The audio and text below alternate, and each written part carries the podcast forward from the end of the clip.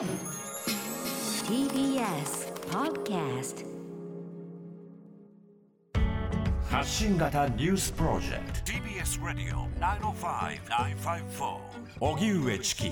セッション。再選から一夜、玉城知事が辺野古移設に改めて反対表明。アメリカ軍普天間基地の辺野古移設などが争点となった沖縄県知事選挙は昨日投票と開票が行われ、現職の玉城デニーさんがろくまんひょう余りの大差をつけてにかいめの当選を果たしました。一夜明けて玉城知事は取材に応じ、今回の当選は県民の辺野古への移設反対の民意が示されたものだと強調しました。一方、松野官房長官は今日の会見で玉城知事が再選したことに関して、辺野古移設が唯一の解決策だと述べており、今後県と政府の法廷闘争が激しさを増すのは確実とみられます。では沖縄県知事選に玉城デニー氏が再選、はい、こちらのニュースについて、はい、沖縄タイムス記者の福本大輔さんにお話を伺います、はい、福本さん、こんにちは。はい、こんにちは。お願いいたします。え、お願いします。さて、昨日開票が行われました沖縄の県知事選、どういった点が論点となっていたのか、改めて教えてください。そうですね、沖縄には全国一高いと言われるですね、子どもの貧困だとか、まあ、今のコロナ禍での落ち込んだ経済の立て直しなど課題がある中でですね、やっぱりその玉城知事がおっしゃっていたように、最大の争点は、えー、沖縄県にたくさんある米軍基地のうちですね、面積で言えばその にてんごパーセント の普天間飛行場を同じ沖縄県内の名護市辺野古の海を埋め立ててですね、移設するという国の計画に、まあ、知事として賛成するのか反対するのかということが、まあ、大きな争点となっていました。うん、この争点をめぐる今回の選挙戦、どういうふうに行われていたんでしょうか。どんな戦いだったんでしょうか。そうですね、あのさんにんが立候補してですね、はい、えー、玉城知事はまあ明確に反対を示して、で元衆院議員の下地幹夫さんもですね、その今から埋め立てる場所は、えー、地盤が軟弱なんで埋め立てられないんだから、そこはやめなさいと、まあ、反対の立場、ふたりが反対の立場、はい、で自民公明のですね推薦した玉玉あ佐喜真淳さんはですね、えー、容認の立場でですね、これまでの知事選では初めて容認を明言する候補者になりました。うーん、その選挙戦、まあ、戦い方とそして結果はいかがでしょうか。そうですね、その結果としてはですね、よねんまえ、はちねんまえの選挙と同じくですね、さんき連続でですね、辺野古への移設に反対する候補、まあ、今回は現職の玉城知事がですね再選を果たす結果となりました、はい。まあ、政府が埋め立てを始めてからはちねんかん、このはちねんかんでその沖縄県がどんなに反対してもですね、法律的に正しいのは国だという姿勢でですね、強引に工事を進めてですね、きれいな 海, 海, をめ海を埋め立ててきた、まあ、その政府に対してですね、やっぱりダメなんだと、まあ、それでもダメなんだよというですね、沖縄の民意がですね、明確に改めて示されたんじゃないかと思っています、はい。とりわけ、えー、ろくまんひょう余りの大差ということですけれども、この数字の意味についてはいかがでしょうか。そうですね、今回はかなり経済が落ち込んだ中で行われた選挙なんでですね、はい、どちらかといえばやはり政府与党に近い人を選んだ方がまあ得策と言えると思うんですよね。その中でもやっぱりその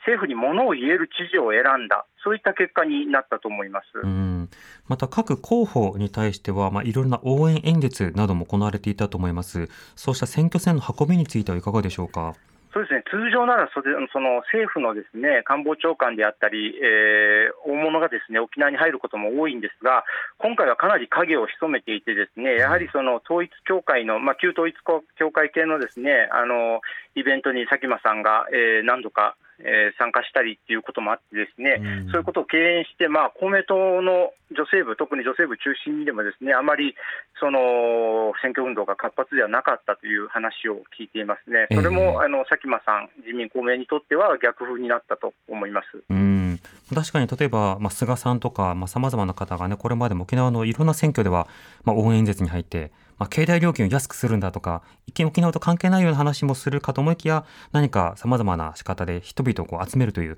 こういったようなことが目立ってきましたけど、今回はなかなか目立ちませんでしたか。そうですね、このにきはちねんでですね、その反対の知事が当選しても政府は工事を進められるんだというようなですね、法律的にその解釈でですね、まあ、工事を進められるんだということが分かったので、はい、そのそれほど力を入れなかった、まあ、沖縄の選挙にですね、まあ、力を入れなくなる始まりなのかなという気さえします。それぐらい、うん、あの力の入れ方がですね、これまでと違っていたような気がしますね。なるほど。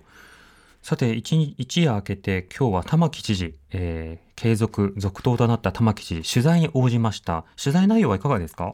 そうですね、まあ、今沖縄県台風じゅうにごうが接近して石垣島にはですね暴風警報も出ていることから、まあ、明るい性格の玉城知事なんですが、そのまあ台風の行方を心配しながらですね喜びも控えめでした。まあ、いっきめでですね首里城の火災だとかですね、えー、豚熱の発生、まあ、小笠原諸島周辺での海底火山の爆発によるですね軽石の漂着など大きな課題があってですね、うんまあ、そこが評価されてにきめに入れると。でもう一つそのやっぱり辺野古の問題に関しては県民の民意というのはいちミリもぶれていることはないんだということをかなり強調されていました。はい、一方で政府松野官房長官は今日、え辺野古移設は最、えー、唯一の解決策と、まあ、繰り返しこれまでの主張というものを続けている状況になります。この、えー、政府間との対話であるとかこの基地問題についての今後、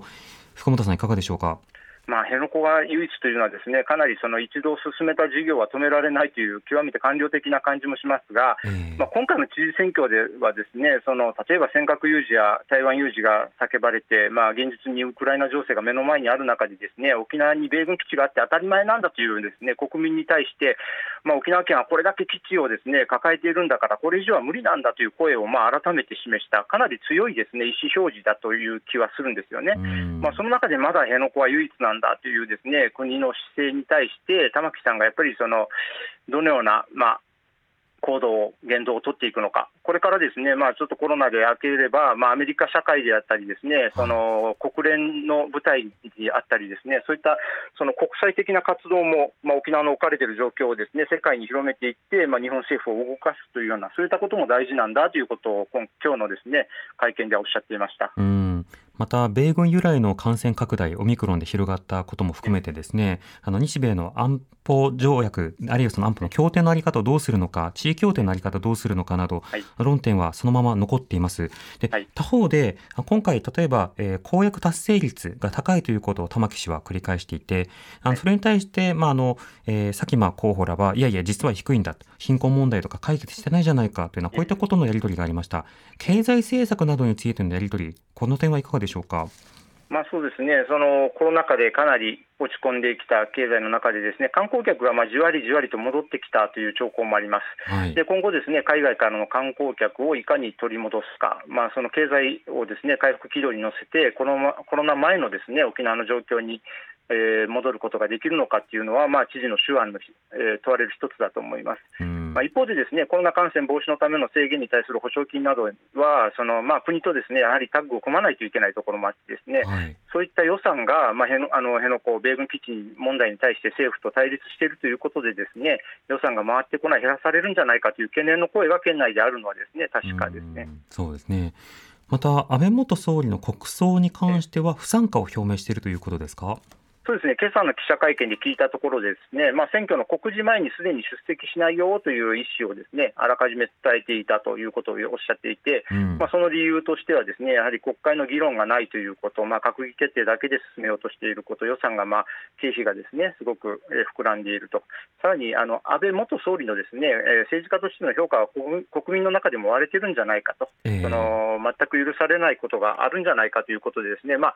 あの辺野古の問題で対立していたとかですね、その沖縄の意見を聞かなかったとかそういった具体的なことは言っていないんですが、まあ、国民として許せないことはあるんじゃないかというような思いを、えー、発していました発言していました。なるほど、まあ、こうした点などに対してじゃあ岸田総理、まあ、あの基地の問題をどうするのかなどなど、たびたび地元の同意あるいは丁寧な説明と繰り返す岸田さんですので、こういった沖縄の、まあ、今回の結果をどう受け止めるのかということも重要ですね。そうですね、岸田さんがどのような発言をされるのか、やはり辺野古は唯一なんだと言ってこれまで通りですねまた進めていくのかどうかというところは、まあ、今回さんかい連続です、まあ、あの県民投票を含めればよんかい連続辺野古はダメなんだということで見